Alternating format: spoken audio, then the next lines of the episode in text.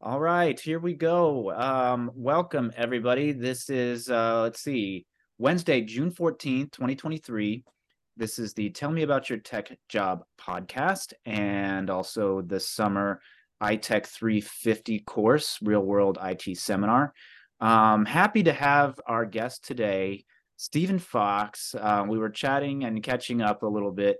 Um, he was a student who uh, had you you said about 10 years ago and graduated went on to do some cool things did some cool things while he was in school and before. Um, just a fun guy. I remember you just being um, having a great having a great sense of humor.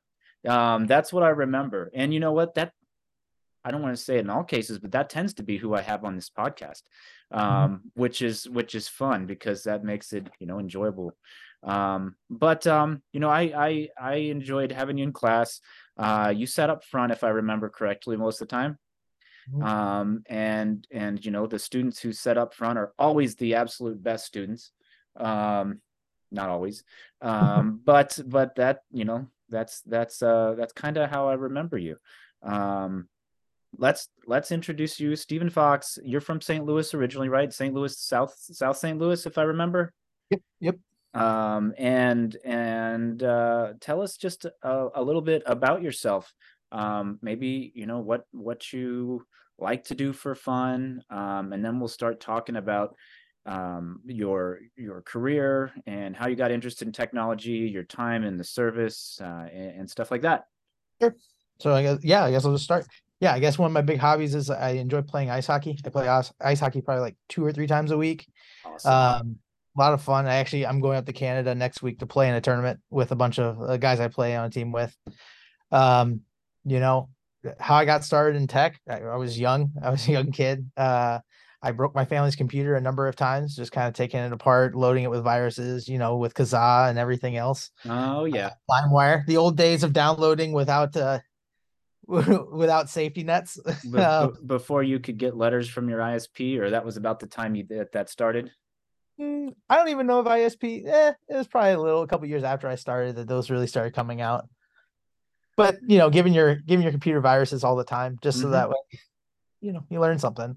Um, I guess more about me. Uh, you know, I graduated from SIU in 2014. The way I remember it is December, so 12, 13, 14, December 13th, 2014. Easy mm-hmm. to remember.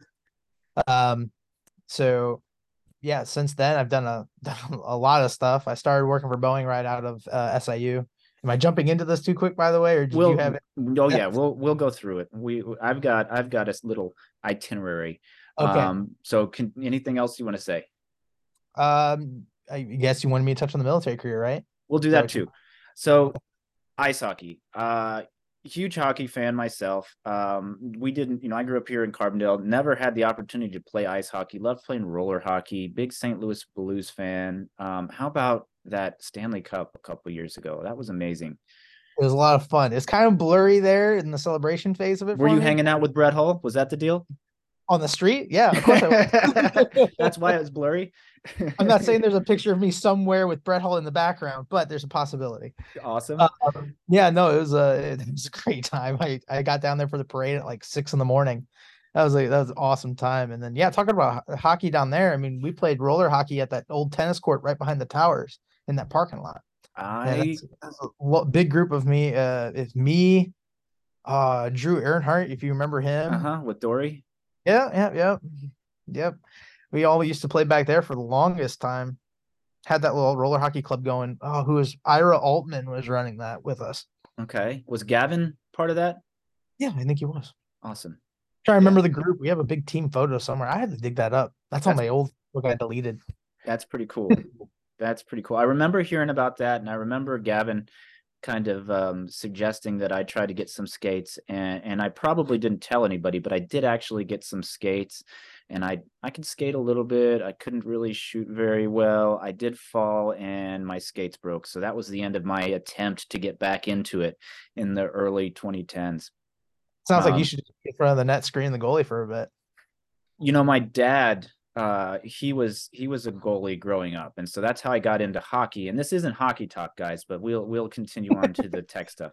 But um, he when he moved to Wentzville and uh, got divorced from one of his wives, he thought, you know what, I could get back into hockey, and so he bought goalie gear and he uh, went out to someplace out in in O'Fallon, Missouri, I think, and started playing, and realized after like two or three days out there or afternoons or whatever that he was like 50 something and too old and there was no way in heck he was playing hockey so we we put his goalie stuff on on uh, craigslist and sold it for him but we did uh, as a as a throwback to when I was a kid, when he was in his fifties, he put that goalie stuff on, and we shot pucks at him in the basement. You know, just slap shots as hard as we could, um, and that was that was a fun thing I remember.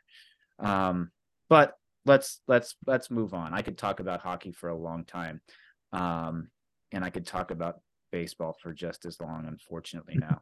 but um, but we're here to talk about your career and what you've done and some of the neat tech stuff that you've been in. Um, I can I can relate.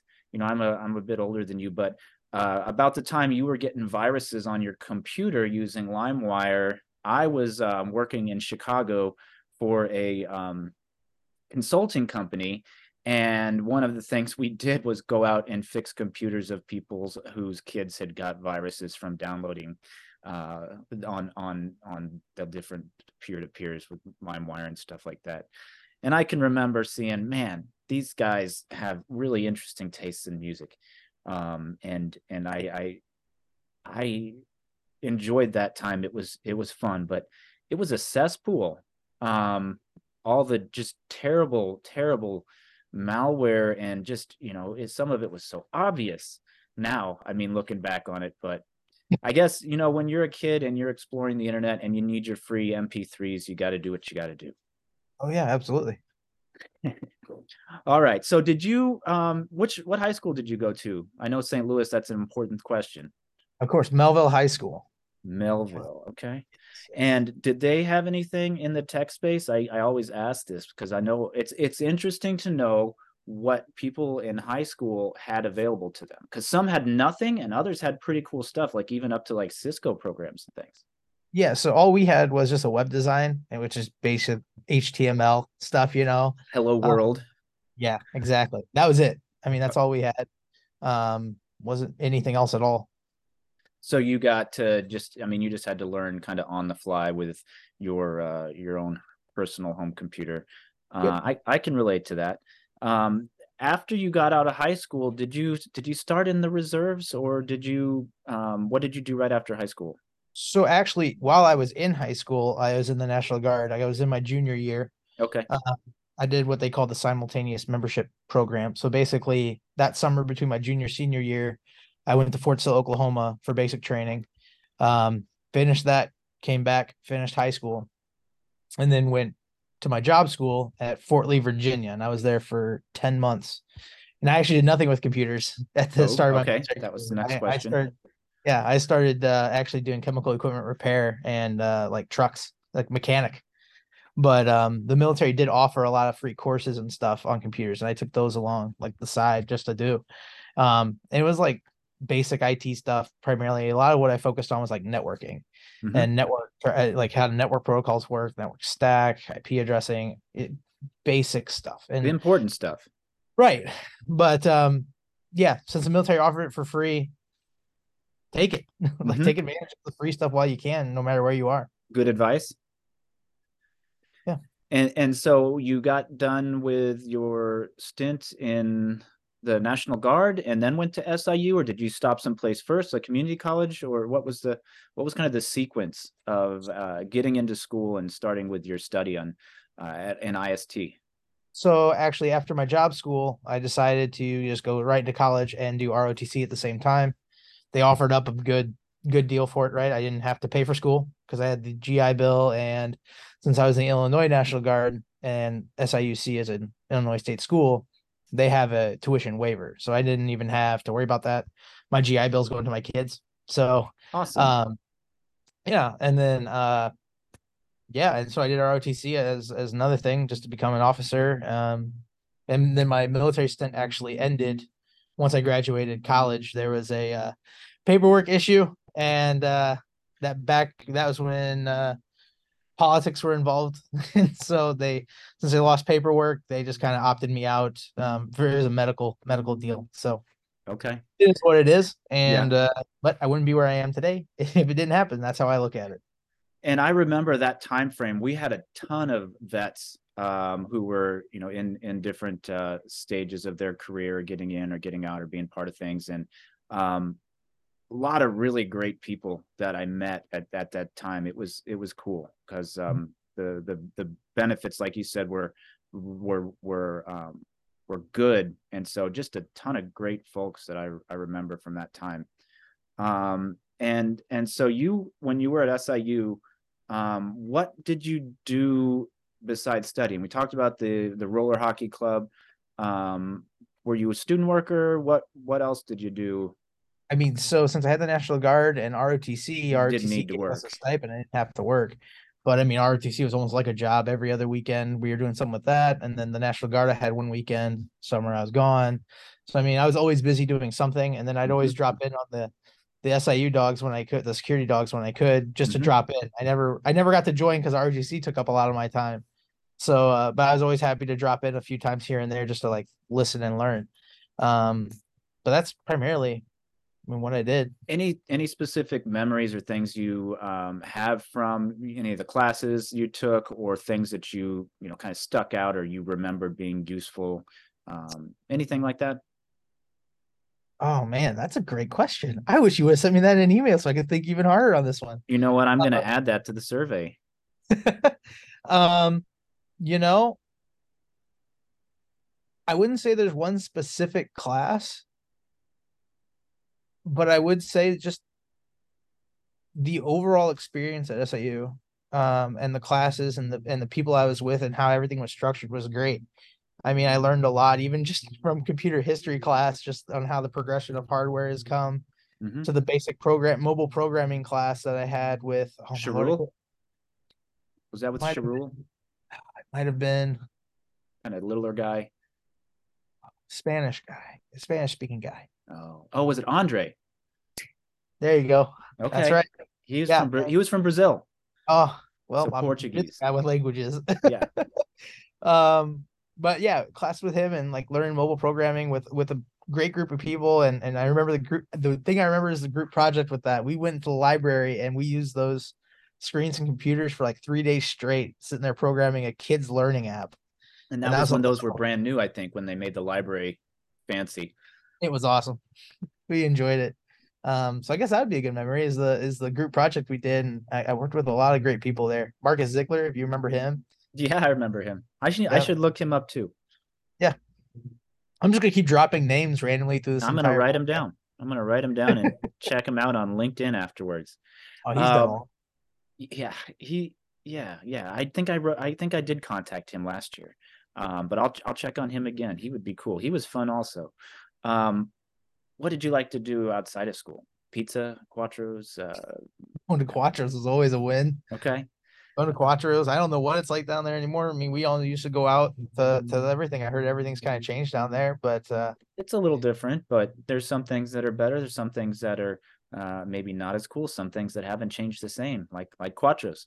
And oh, except for yes, the the big thing now is that the Dairy Queen just had to be kind of uh, they were stripped of their their corporate um, right. franchise, so they're gonna remove the sign yesterday, I think, and putting up a a new independent ice cream shop there. So that that should be fun. There was a breakfast place we used to go to right next. Harbaugh's? To yeah, Yeah, Alex those- Alex, who I met with earlier, just said he had went to Harbaugh's today. lucky. Yeah, I went- love the authentic there, man. That, that was that was it. Yep. Yep, that that that's true. I I ate there for lunch last week. That was so that was good food. Man, now I'm hungry. I didn't eat lunch yet today, and it's twelve. I haven't I haven't either. I've been in calls all morning. Awesome. Um, okay, so you uh you you went directly from SIU to Boeing, and you did you go into the uh, IT CFP? Yeah, so I did that and rotated Tell us three tell us what that is, So Boeing offered a thing called the ITCFP. Um, basically you rotate which between is the IT Career Foundation program, right? yes, sorry. Okay. Um, you rotate between three different jobs. uh, each year. And uh, my first position I held uh, was a project manager um, for mobile applications. Um, and basically, what I did there, and I was in California for that. I, I went to Huntington Beach. It's a good time there. Um, Is that Los Angeles? Close, yeah, south. Um, traffic's terrible, but um, uh, had a great time. Had a lot of great experiences, like uh, just kind of dealing with all kinds of different teams within mobile application development and learning that developmental life cycle and how each each leg of it is tackled. Um, you know, I'm not super. I'm, I'm not like a, hey, this is one scripting language. This is where I'm at. Uh, I got like a little base of everything, mm-hmm. and mm-hmm. Going into that with all these different teams really helped out a lot. Um, because I was able to kind of talk to them and then kind of understand the time that's needed to program certain areas, uh, and just put more thought behind it when talking to each of the team members. Because if you come in not knowing as a project manager the base, just kind of the base knowledge of everything, you're going to be lost in the sauce, right? And and you know they might not take you as serious as well when you're when you're trying to make deadlines. So, um, yeah, that was my first position. My second one, uh, I actually did application development for mobile applications back in St. Louis, and um, again, it was kind of like base stuff. A lot of it was like looking up stuff on the fly and learning languages on the fly, and uh, I did that for a year. Uh, it was a good time. It's very challenging. I, I enjoy a challenge, and that's why I kind of picked that one.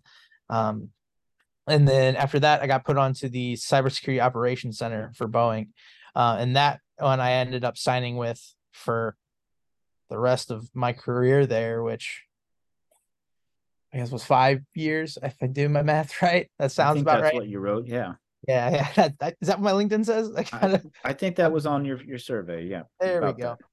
That. Um, and there I started off just as an analyst, and basically what that operation center does is it monitors everything coming in and out of Boeing, from the firewalls at the edge to every system inside. Um, and you know we are all we were also a call center for people to call in if they had any sort of security thoughts worries whatever incident which, response? Yep yep. So we dealt a lot with people calling with serious stuff or and then a lot of people just being like my mouse isn't working and we're like that's not not a, not a virus security. yeah, yeah. You definitely don't have a virus that's just taking your mouse away. Like that's not how that works. Um, so yeah, the big thing there was always like phishing stuff. Um, we dealt with phishing attacks constantly. Um, you know, sometimes the email filters capture that stuff, but uh, you know, somebody writes a good one, they get by. And so the Boeing, you know, Boeing is a company that people think of uh, initially with airplanes, and and rightly so.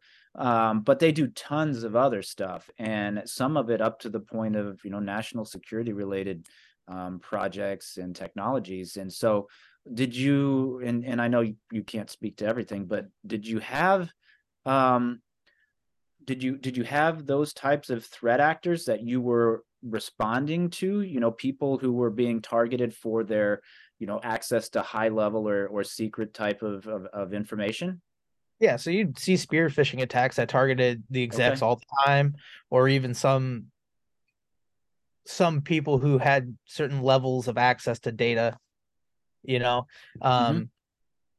and some, you know, were they get by the filter, like I said, or they wouldn't. And they luckily a lot of people are trained really well on phishing uh, within those bigger companies to report it, and that, that's how they get caught most of the time. Um, but yeah, so we saw we saw that quite a bit. I mean, it's Boeing. Yeah, it, big I mean, company always is always going to have a targeted group. Uh, exactly, uh, and yeah. and targeted from a few, probably you know, a few of the the big kind of usual subjects or suspects that are out there. Um, and and you know that's that's the thing that um, I am happiest to see the most is just the awareness around phishing um, as a primary you know way of of bad guys getting into your organization and and people understanding that really you know the the you know the the second shift team lead in manufacturing can be a target you know? They're important too not just the cto and the ceo um, which is which is tremendously important um, and and people well, being aware it's who has access first right like you can chain an attack off of just getting somebody's low level clearance You you if you're able to get into their stuff, you, you chain it off of them. Maybe make another phishing attack that's asking uh, somebody higher up to them a question that they would probably get an answer for, but you're disguised as them, right? Mm. It, it, it could be a chain of attacks all in one. Yeah, and and I saw um, something I reported to SIU. It looked like somebody's uh, email account had been compromised and and came directly from them. Some sort of a question with a link not too long ago.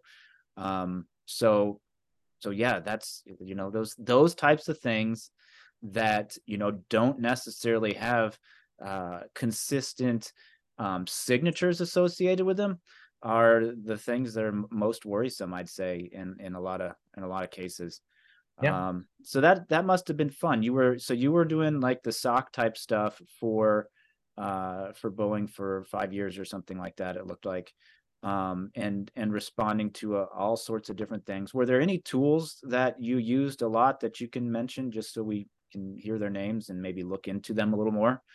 So Splunk is a big tool that a lot of corporations use and, and yes. bigger um, breaks down just about anything you need, whether it's network packets or you know Log logs and everything. Right, it, that that's a huge deal is knowing Splunk. I find. Um, as far as like your base stuff goes, any of the just the basic Windows tools that can be used to investigate, uh, just knowing how to understand how uh, Windows event logs, being able to read and understand what Windows event logs mean Mm-hmm. Uh, to me, that's a tool. so, yeah. oh yeah, uh, those would be the big things, really, in in today's stuff. Um, they make it way easier with Splunk. No I mean, kidding. And we've had over the the couple of years I've been doing this and having the class speakers. Uh, do you remember Jared Seats? Yeah. Yeah, so he's he is doing so much with Splunk. I see on LinkedIn he posts like his new Splunk certification every other week. Um, but but he's he's somebody who who I just am super impressed with that guy and what he's done and and just a Splunk, you know, expert. Um, yep. um, but I've also been hearing a, a, lot about was it Sumo Logic and uh, Radar is what we're kind of looking to get into and learn here.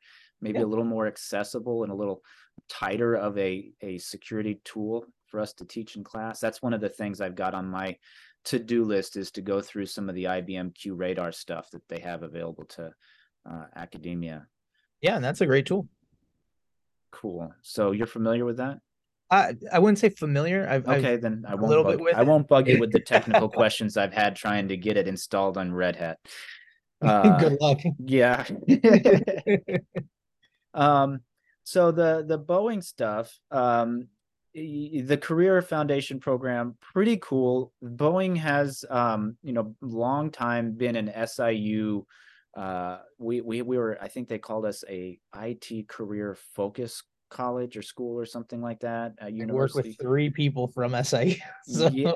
who are they? Big. Um, so I mean, Dory was one, right? Dory, awesome. And then um, Lord is a Brian. I can't remember his last name. Gosh, you asked me these questions again. Put this on a survey. Do you know any older people from your jobs? Um, Dory was one of them. Oh man, I can't remember the other two right now. I just remember the first name Brian. All right. Sorry, that's, that's on me. That's okay. They'll listen to this hopefully, and they'll be like, they'll have little tear come down. Steve, he didn't, he didn't remember me.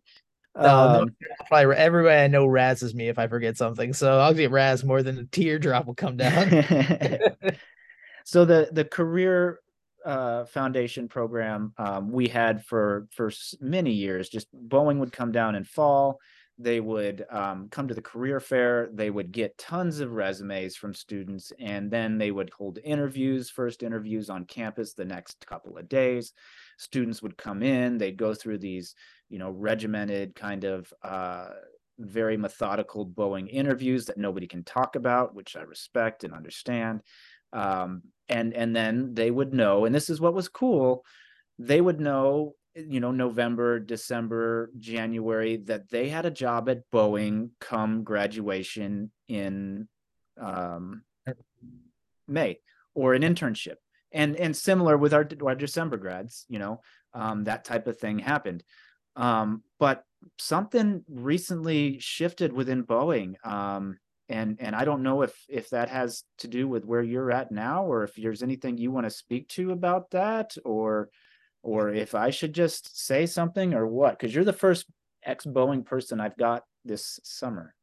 Yeah, I mean, there's a large shift at Boeing to begin with. I mean, uh,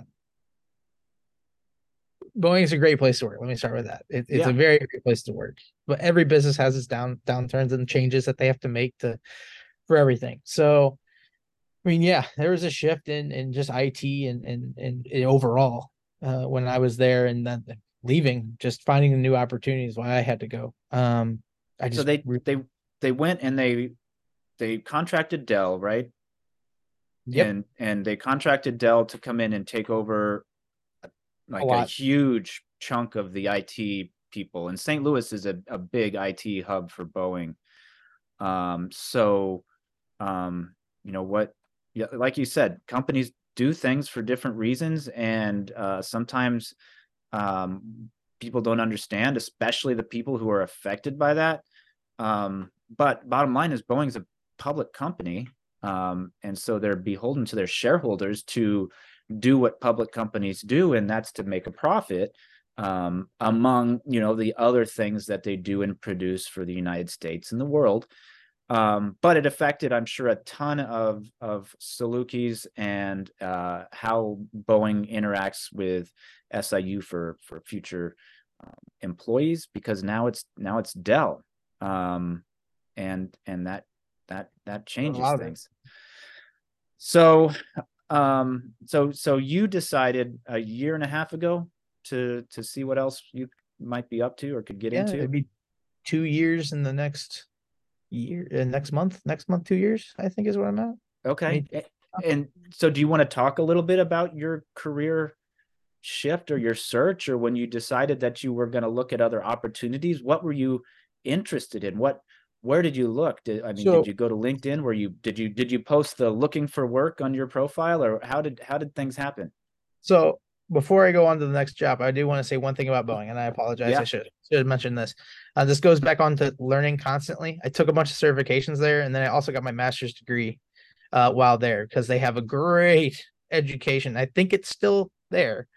Um, I think it's still available to where they basically cover your master's degree 100% or your PhD, whatever, but you have to give them like five years. And like it's got to be related to your job or your future. Is that true? Or no, you, you can take a master's class. You could they just, don't. You could be like. "Hey, I think I'm interested in Civil War history." Okay. Yep. Yeah. I mean, uh, yeah, that's the way that's, that it was written out to me. But I mean, I took cybersecurity technologies, so I, I stayed within it. Right. Uh, and University of Maryland, or University of Baltimore, Maryland. Uh, no, University of Maryland, University, University College. UMC. Yeah. That's a then that's a huge, very respected college in the cyber area it's great. It was a great program. I had a great time doing it, and uh, uh, yeah. But to to to the reason I wanted to bring that up is just, yeah, you might have to give a company five years, but like we just discussed, Boeing changing. If they would have gotten rid of me, I got free education mm-hmm. because mm-hmm. in the contract, if they got rid of you, then you still don't have to pay that back. It's only if you leave voluntarily. Mm-hmm. So always like if there's an education program that's offered through a school, look at it or through a school, through a through a job employer. that you get. Yeah, yeah, employer. Um, you know, look at it and try to just push yourself to go that extra bit. Um, because I mean education's great, especially in this field with it always changing. Um yeah, if you and, get the opportunity, do it. And that's and, and we'll don't don't forget about these certifications. But one thing I you know, as being in this career, I'll be in this career 16 years as of uh, September, um, which is crazy because I have a 16 year old kid. Um, and he's only ever known me to be, all my kids have only ever known me to be a professor, despite me working in IT for 10 or 11 years before starting. Um, but one of the things that I've I've been asked constantly has been about graduate school and and whether students should consider graduate school um, and i've i've kind of had this this opinion in this in this this answer for a long time that and I, I think it's still relevant maybe you can speak to that but by and large in in a graduate degree with no work experience is not that useful.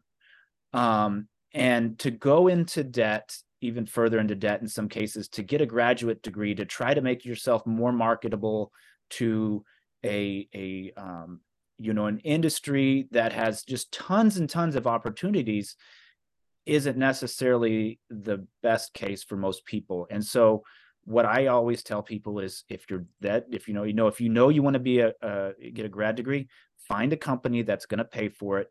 Get your experience and get your part-time schooling because one thing that i found is with the graduate school i was so much better of a student when I had been working and had taken the knowledge that I had gained in undergrad and was applying it at my job and could better choose classes and had a better idea of what I was interested in, what I wanted to do in grad school. And then I let my company pay for it. And like like you said, I, I worked for Eisen here in, in Marion. Loved it. It was a good place to work. Uh, they paid for my entire master's degree 100%. And then, like two or three. I got my degree, and I jokingly sent to the HR um, manager over HR. I said, "Hey, I got my degree. When do I get that pay raise?" And they were like, "Ha ha ha!" And and it was funny because like shortly after this job as a professor came open, and and I got it, um, and and it was just you know kind of an amazing opportunity I had. That if I hadn't gotten that education while I was doing working and and gaining experience, I wouldn't have qualified for.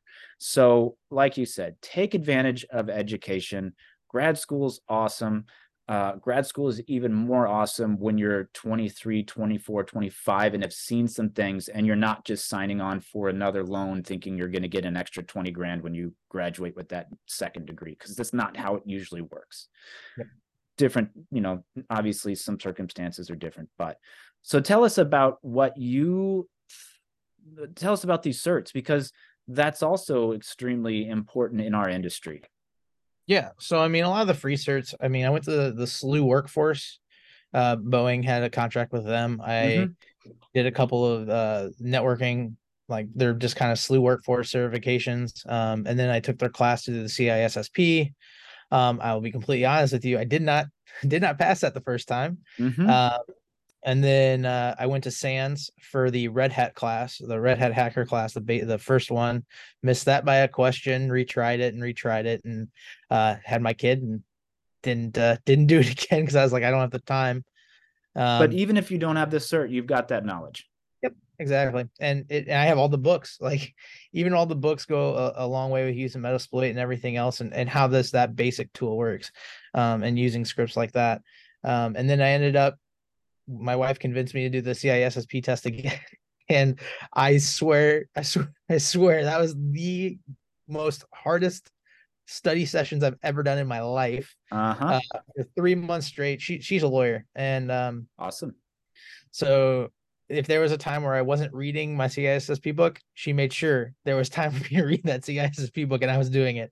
And uh I I, I went back and I ended up passing it with flying colors, and it was a it was a it was awesome. It was like weight lifted off my shoulders, and mm-hmm. uh, a lot of people think that CISSP is like a big technical thing, and it, you know it, it's it's really it, it's technical. I mean, yeah. there's some technical stuff in there, but it's more of a managerial kind of uh, certification. I think they they say an inch an inch deep and a mile wide. Yes, of as exactly. content. Yes, I mean there are questions about security cameras and which way they should point, like and, which and fire point. extinguisher types for which circum, you know, things like things like that. And then you get you know, software development like life cycle security questions and yep. and all sorts of stuff. Yep, exactly. I mean, if there's a fire, I'm throwing all the extinguishers in the area at it. That's that's, that's how I'm going to play it at this point. I would I would agree with you. Hold on a uh, second, fire. I've got to go check my CISSP study material. In the manual, just to check I got the right one. Um, but yeah, those certs. I mean, they're great. Um, they they go a long way. Um, as far as like they, they get you interviews, and you, you got to be able to talk to the knowledge. Mm-hmm. Um, in every interview I've ever done, even interviewing people, um, you know, if you're not able to talk to the stuff that you know, it, you're you're not going to go far in an interview. Everybody's looking for for somebody who can talk. Um, it was always funny because ever since I was like in kindergarten. Everybody's every teacher's ever written on my report card that I love to talk. Um, That's why I have you on here. and and Brad Heggie, I mean, in his class, he he nicknamed me Mouth because I would not stop talking or a- asking questions about stuff, and uh, it, you know, and that's paid off a lot. Mhm. Um, I, I've talked to many groups of high schoolers and uh, and uh, a couple other people, uh, colleges, and they asked me what what's what's a great thing to have in this field, and it's just the ability to communicate effectively to anybody in the industry. Um, like I'm Yeah, able to at, a, at whatever level that you need to. Yep. So I mean, I, I talk to executive. Well, do you want me to go into my jobs stuff now, or I guess I, I I'm trailing off and let's let's do it so let's let's talk about you you talked about well maybe one thing first um what was your job search like when you went to um to, to to go for a new opportunity from leaving boeing after five five years in that one role So it's actually kind of funny. Um, during my paternity leave, um, with Boeing, from my first kid, uh, a friend of mine who was at Boeing but left and went to CrowdStrike called me up and she goes, "Hey, there's this new dark web stuff that they're trying to spin up here. Are you interested?" I'm like, "Yeah, I'm pretty interested in that. Let's let's talk." And like five hours later, um, I get a call from this manager. He goes, "I hear you're into dark web," and I'm like, "Yeah, yeah. What what do you want to do?" He goes, "Do you want a job?" And I'm like, "Yeah, I would." What can you give me more description? He's like, "Well, we're trying to build a tool out that does dark web research for companies, and and uh, you know, trying to build a team that analyzes that data for them." And I'm like, "That sounds really cool." He goes, "Cool. We'll uh, we'll we'll talk to you again soon." Click. That was the end of that conversation. so that's how a you got a job Yep, basically that's how I got a job. I got a call from uh, the the director of that team, and he goes, just asked me like some basic questions. What's my hobbies? He goes, "You seem pretty cool, and you seem like you know what you're talking about. You want the job? We'll send you an offer." I'm like, "Okay." Hour later, I got a job offer, and uh, yeah, I ended up leaving Boeing a month into my paternity leave. Um, still gave my two weeks, of course, out of respect, and yeah. back to my two weeks, and um, yeah, that's that, that's how my job searching went. Uh, is knowing people. Uh, that, And that's, that's- kind of a big deal. that's huge uh you know the the networking is uh absolutely huge um so when somebody calls you and says i hear you're into the dark web that could lead to some interesting you know some interesting follow-up so i'm i'm glad that worked out for you um, Yeah. Are you fed? So so good. That that's pretty neat you know and um and the connections that you make really do they they they they appear unexpectedly at great times often. Um so so that's that's good. I'm i'm glad that that worked out for you. So so then you end up you've got a, a brand new first kid. Uh is it a little boy? Oh no, the first one was a girl. little girl, Little girl, yep. awesome. Isabella. Yeah, she's awesome. and and so you've got a, a new baby and you've got a job offer from CrowdStrike. Um, tell us what CrowdStrike is and and what they what they do, what they're famous for, and then what else they do. Yeah. So I mean, CrowdStrike's known for their endpoint protection system. It basically runs in the, cur- at the kernel layer. It's it's really high speed. is that Falcon? Yep, Falcon. Uh, that's like the overall platform. So the Falcon platform has 30 or 40 modules in there. There's a high number. Um, and they all do different stuff, right? Um, but primarily the big one is is that endpoint detection stuff. So it sends all the logs to the cloud. You're able to pull it up on your browser and basically go through it like a SIEM, um, depending on what what you have um, enabled within the Falcon environment, which modules. Um, that you pay for. You got to pay for each module that you want to be. Cor- Correct. And right now it's like businesses only. It's not like Norton antivirus where you can just go out and buy one single subscription for your Right. one computer, right? Um, but yeah, so that's the big thing that they're known for. The other the other thing is the Intel space that CrowdStrike, and that's where I work in now. Um, and so like we we have adversary profiles for each country, criminals, and so on. They you, you probably see them every so often, like mentioned, like Fancy Bear for for Russia, and Yeah. so on. Um, There's some that's- great great names. Yeah, and, and you know what's really funny is that Intel isn't really pushed on until you get into the workforce, in my opinion. Like in school, you don't really you're dealing a lot with just tech learning and everything else, but the Intel space is huge because with cybersecurity always changing and different threats out there, you know, the intelligence of knowing, hey, like these people just got affected last month with this. Here's the signatures all involved. You know, go out and you can put this in your environment if you feel like you could be affected by this. Uh, or if you know, like like I said, we're, we're doing dark web stuff. Is somebody talking about your company? Okay, well, let's prepare. How can you use that data to prepare for what's coming? And so, and I I will say that I have been working on building some uh, open source Intel stuff into classes. So that that is going to be happening in fall. So I may hit you up for some for some suggestions on resources and that type of thing. Yeah, absolutely. Because um, because I've been looking at like with the IBM seeing some of their um, I can't remember the name of their their threat hunting group, but some of their intelligence that they put out that get that the academics programs get um, and and there's there's just you're right there's so much. Every big company that's in technology almost has their own threat hunting group that puts out uh, intelligence. Um, and and and that's really like i said a fascinating uh, a fascinating area. So maybe we can spend the next like eight minutes just telling us about that and what you do day to day yeah. So originally, I'll, I'll, start real quick. When when I first got on the team, it was me, one other analyst, and my boss. Um, basically, the way the the group works, we're called Recon Plus. The tool itself is just Recon. Uh, that's the module within the Falcon environment. Um, that does the dark web hunting. So basically, you can go in, you can put rules in place. Like say you wanted to watch for a threat actor, Karakurt, for instance, or they're a ransomware gang.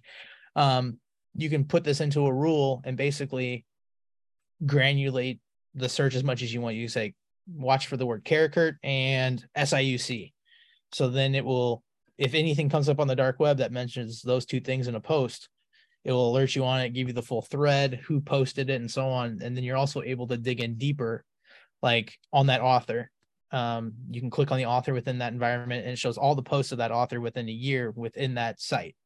And so you can sit there and build an adversary profile off of that and be like, okay, well, this person's posting you know 10 posts during the day between the hours of 8 a.m and 3 p.m they clearly might be in this time zone. So what could be you know you kind of build that kind of thing up and, and that's what we like to do. Um, so day to day we're going through all those alerts for companies. That's the plus. So we're basically like a white glove service for for companies who don't have the resources to um, facilitate intel analysts to do the dark web stuff um, we go through, get the false positive because there's a ton of false positives that you'll sift through, right? We'll probably get like hundreds and hundreds of hits a day. And, you know, it could be somebody talking about just the school in general, for instance, SIU, you know, just be like, oh, I love SIUC. Well, that's not a true positive event because it's not really a cyber threat. We don't want to push that to the customer because that's wasted time. Wasted time. Um, so that's what we do. We sift through all that. We create monthly reports for them to say, hey, how many true positives you got? Um, you know what seems to be the trend that's going on here? Um, who's your big authors that are posting about you and so on? And uh, yeah that's primarily what our day-to-day is like is just sifting through alerts finding new trends and uh, you know we're, we're constantly trying to improve the tool as well. So it, it's a never it's a never ending battle of making that happen. Um, always adding in new stuff and uh, trying to keep up with that. So yeah. So Oh, I guess a point we should make is that the dark web is not a hundred percent bad stuff. Right. So so like you said, somebody could just be, you know, super privacy centric and and wants to talk about their, you know, their the things they like, like SIUC on a forum that's you know a normal type of forum. It's just on the dark web, yeah. and and you know that's that's a perfectly okay thing to do.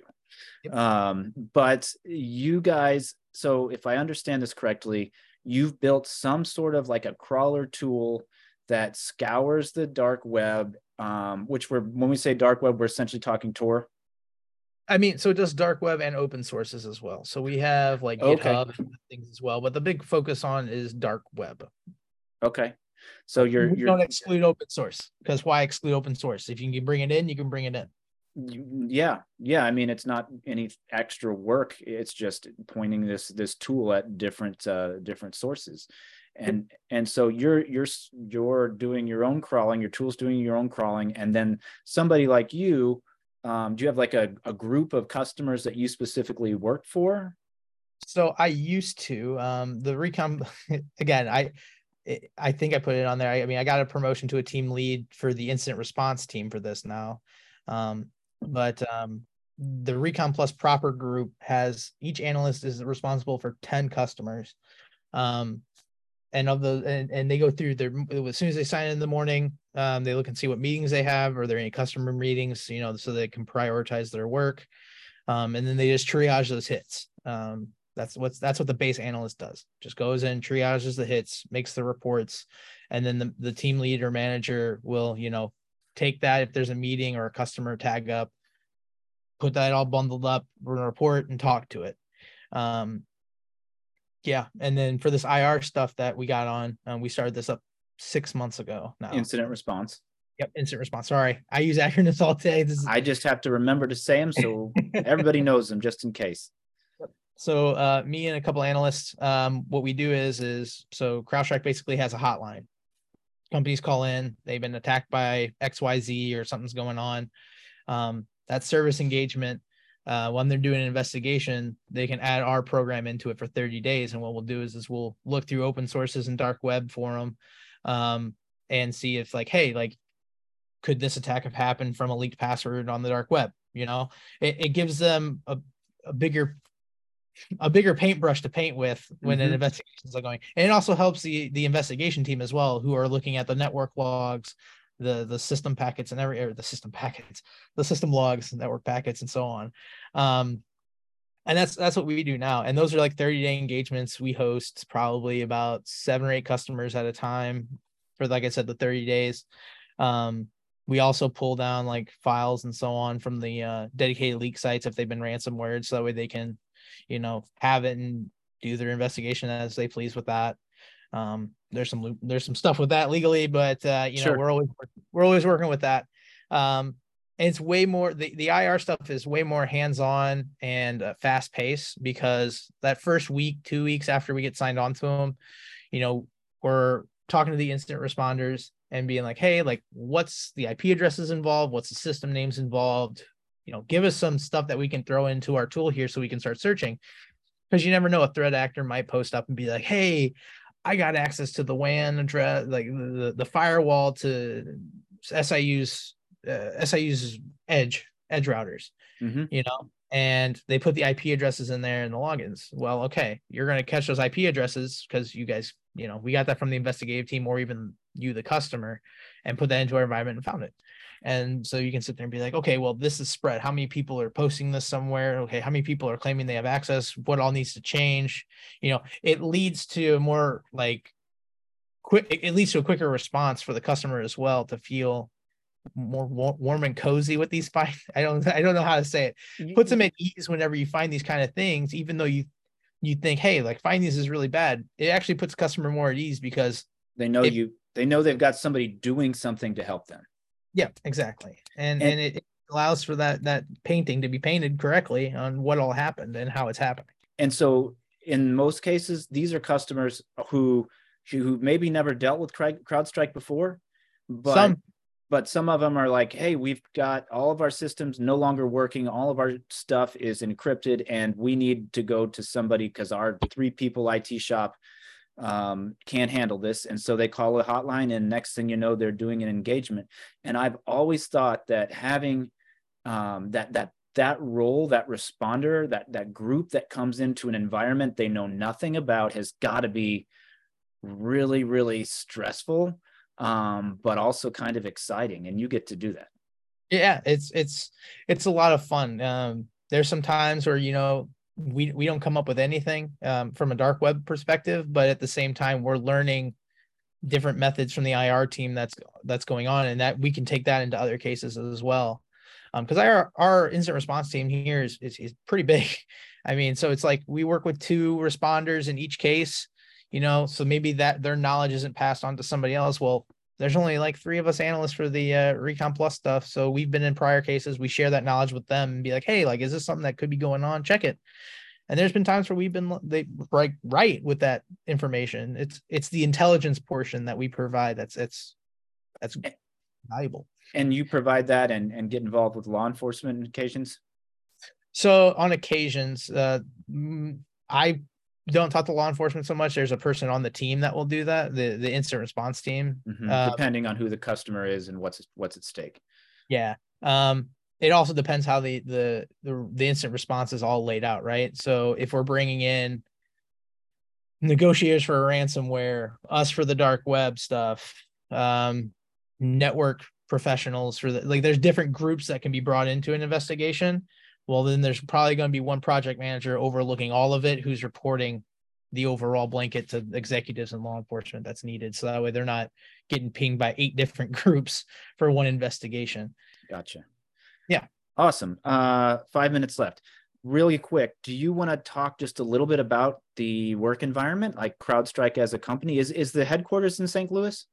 Headquarters is in texas and actually okay. i don't there's an office here. I'm actually 100% remote okay. which is part of the selling point of the job. But uh, it, the work environment's great. Uh, I can't express that enough. They're very work life balance. Uh, I'm, I'm able to take off if I don't have anything going on the day. I'm able to take off and go walks with my wife and kid, go to the park at like two o'clock, you know, or something. If there's so on, if I'm on the road, I'm able to work from from the road. Um, but the work environment's great. Everybody's really receptive. Everybody works as a team. You know, any ideas are really taken in very well and listened to. And which the is Falcon, the Falcon platform, your guys' product is is one of the top. You guys are getting all sorts of new customers, and it's really impressing um, a lot of people. You guys are on that magic quadrant up in a good spot, if I remember correctly. I think we're in the in line or almost above Microsoft at this point. Well, cool. Which awesome. Microsoft, so, so well, they do own the platform, so they've got an advantage. Yeah. So, so you like the company and you're happy with it. I love the company. Love the company. Love the people. And there's there's others from Southern Illinois. Is Gavin there? I think he might be might be in a different group. I haven't worked with him. Okay, I thought there there's a couple. I know Quentin has talked before, and I'm working to get him. Um, he's a John A guy. Um, all right. So anything, um, do any of my students, because we got just a couple minutes and I've got five rapid fire questions for you. Oh. Uh, students, Tony, Tyler, uh, Amelia, any questions for Steven? Yeah, I have one. Uh, do you guys do any training or anything like that before you start? Uh, um, as far as like, just like in like how to handle the cases or how to handle the tool, or um, like for a new employee. Yeah. Yeah. Yeah. So new employees always go through like a week long kind of like training, getting introduced to the tool, how the platform works, how the company works, you, you, the normal HR stuff as well. Um, when somebody gets onto our team, we do have like a two or three day kind of, hey, you're going to shadow, let's say me for instance, I'm going to work with my customer, show you how we communicate, show you how we work the how we work the alerts, how they're triaged, how to read into such things. Um, but yeah, so there's like a base training. Um, and, and then probably wherever group you end up in, they're going to have different levels of training to make you comfortable and competent, um, which may be, I mean, a month, I guess, if you're learning a very specific piece of software or role, or um, you know, that's that's I know that's a question that a lot of students have is, you know, you you as a student cannot be expected to know everything you're going to do or work with in your new job, and it's their responsibility um, to to make it so that you can succeed. And and so if they want you to succeed they're going to provide you with the training you need to succeed. Because if they've gone to the effort to invest their time in interviewing you and bringing you on board they want you to do well. So um so training i would say if you feel like you're not trained up on something ask. Just ask the questions and ask people around you teammates and and so on. Even though like like tom's saying is you they should set you up for success. If for some reason that doesn't happen or you just don't feel comfortable, don't be afraid to ask questions. Like yeah. that's that's a very key thing. I, I ask questions still every day to different people all the time. Like you just have to do it. Um, but yeah, awesome, great question. Anybody else? Uh, I got one. Go for it. Uh, do you ever deal with like burnout at all with your your current job or? Yes, no. all the time. Oh man, are you kidding me? I got three kids. You're talking to Steven. Go ahead. Uh, no, I mean, I, I don't, I don't feel burnout that much at all, really. Uh, primarily the big thing is, is the, these incidents that we work are different all the time. Um, and they're always just really interesting to be a part of. Uh, cause like I just said, they're different. And you're, so you're learning new stuff and you're seeing what is current and happening. Yeah. Um, awesome. I didn't mean to cut you off, but I want to answer you these five questions real quick. I'm in no rush. Okay. All right. Well, then, does anybody else have any other questions before I do my five fun end of end of the podcast rapid fire questions? How does everything work online or like online? Because you're remote. So how does everything kind of work for you? Like training, hours, things like that? Because I'm kind of curious how that all works. Yeah. So, I mean, I wake up, I get a coffee, and then I come downstairs and I sign in. I mean, my hours, my hours are also dictated on kind of the customers I have and the meetings that they like get. I have like, there's been times where I've had customers in Australia. So I've had to work like meetings at 1 a.m., 2 a.m. So I'm not going to sign in at 8 a.m. and work all the way till 2 a.m. and then sign back in at 8, right? Um, it- it's flexible the, the things the, the the times are flexible depending on the workload that you have um it's not like a strict schedule um unless you have customer meetings um or you have something to meet. As long as you meet your requirements like triaging hits for customers at certain time um you're good. And that changes like i just said based on the customer. And and I think in general, uh, Amelia, good to have you here, Amelia.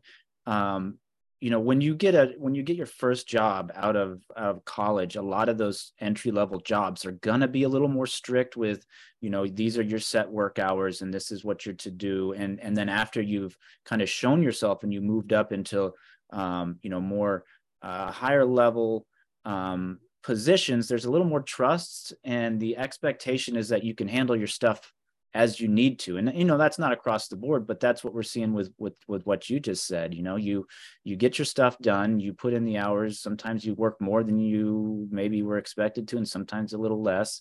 Um, but but that's kind of one of the cool natures and benefits of of this career field is is opportunities. And especially with some of these new companies that you know have been around 10 15 years and have grown up um, with with folks who are expecting to be you, you know to not be a, a slave to the you know the the job you know that they that they expect that they're going to be able to have a good work life balance because that's important. And, and that's something we talk about in that first couple of chapters of the textbook.